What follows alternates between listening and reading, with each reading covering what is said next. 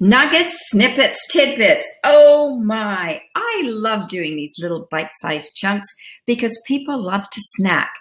And that's the same as learning. We love little bits of information. I call them little snacks of information. Have you ever noticed how when we travel, we tend to purchase magazines that have little bits of writing in them because we know we're going to be interrupted by flight staff or even another passenger? That is why I keep my podcast short. It can be overwhelming to listen to long podcasts because we just don't have the time. But if you do have the time, there are some great long podcasts out there. I'm not putting down a long podcast, but I, I'm doing the short ones so that you don't have to take notes and you can go back to them at any time and they're very easy to retain and remember. Hi, Darlene Dawn here for Living Your Best Life. And today's little nugget, snippet, tidbit, or a little bite sized piece of information is about how we learn. We learn by taking in little bits of information at a time and through repetition. I am an accredited teacher and my field was kindergarten to grade six. There are many different studies that keep coming out about how the brain actually learns and retains information. When my children went to school, the research was all about memorization. Well, that was blown out of the water when it was soon learned that children could not memorize the entire English language, and it was short lived, and phonics was soon brought back into the system. It is near impossible to memorize everything unless you are one of the few that have a photographic memory.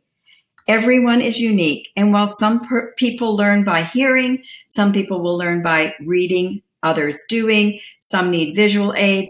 These are all words you will hear many say. You will hear people say, I can only learn by doing, I can only learn by reading. It's just everybody is unique. Now, there's always going to be a memory factor there. When we study for tests and exams, it's your memory that is definitely used. However, unless you understand the facts, the memory will be very hard to retain. It is important that we comprehend what we are learning in order for our memory to bring it back up to our brains. Think of it like a file folder. And if you have no memory or recollection, you're not going to be able to bring up the file. When we were in school, remember how the teacher would have us read out loud? It's been proven that reading out loud and writing things down enhances our ability to remember. How many of you will write out a grocery list and probably not even have to look at it as the very act of writing it down, put it into that little folder into our brains, and often will remember every single thing on the list without even taking the list out of, out of our purse or out of our pockets. Our brains love organization, and that is why you will hear the term a cluttered house, a cluttered mind. When you live in clutter, your mind is challenged and it has to work so much harder to keep the focus on what you are trying to do. Some people are distracted more easily than others. Many of us need total silence to learn, while some may learn very well with rock music or metal music in the background. I know my husband could have the metal music blaring and uh, study very well for an exam while I needed total silence. I didn't even want to hear a person breathe. From the moment we are born, we start to learn. As we gain more knowledge, we are able to learn more because we now have the basics or a base in which to improve upon. As babies, we are formulating a background knowledge that will help us learn even more. And the younger we are, the more we're able to absorb more knowledge and at a quicker pace. It is often said that children's minds are like sponges. I think of them as new computers with all without all that clutter and and all the new programming that we keep adding so that our our computers don't work quite as well. Remember how well your computer worked before you added the too many programs to it? Well, that's how I see the child's brain. It helps the mind when we ask children to explain or when they can relate to cause and effect. Problem solving helps them think but this can't be done until we have, again, some background information in us. And this background information is what we get from the time we are born until we go to school. It's just information that we keep accumulating in our brains through parental involvement and stimulation and things like that in the, in the actual environment.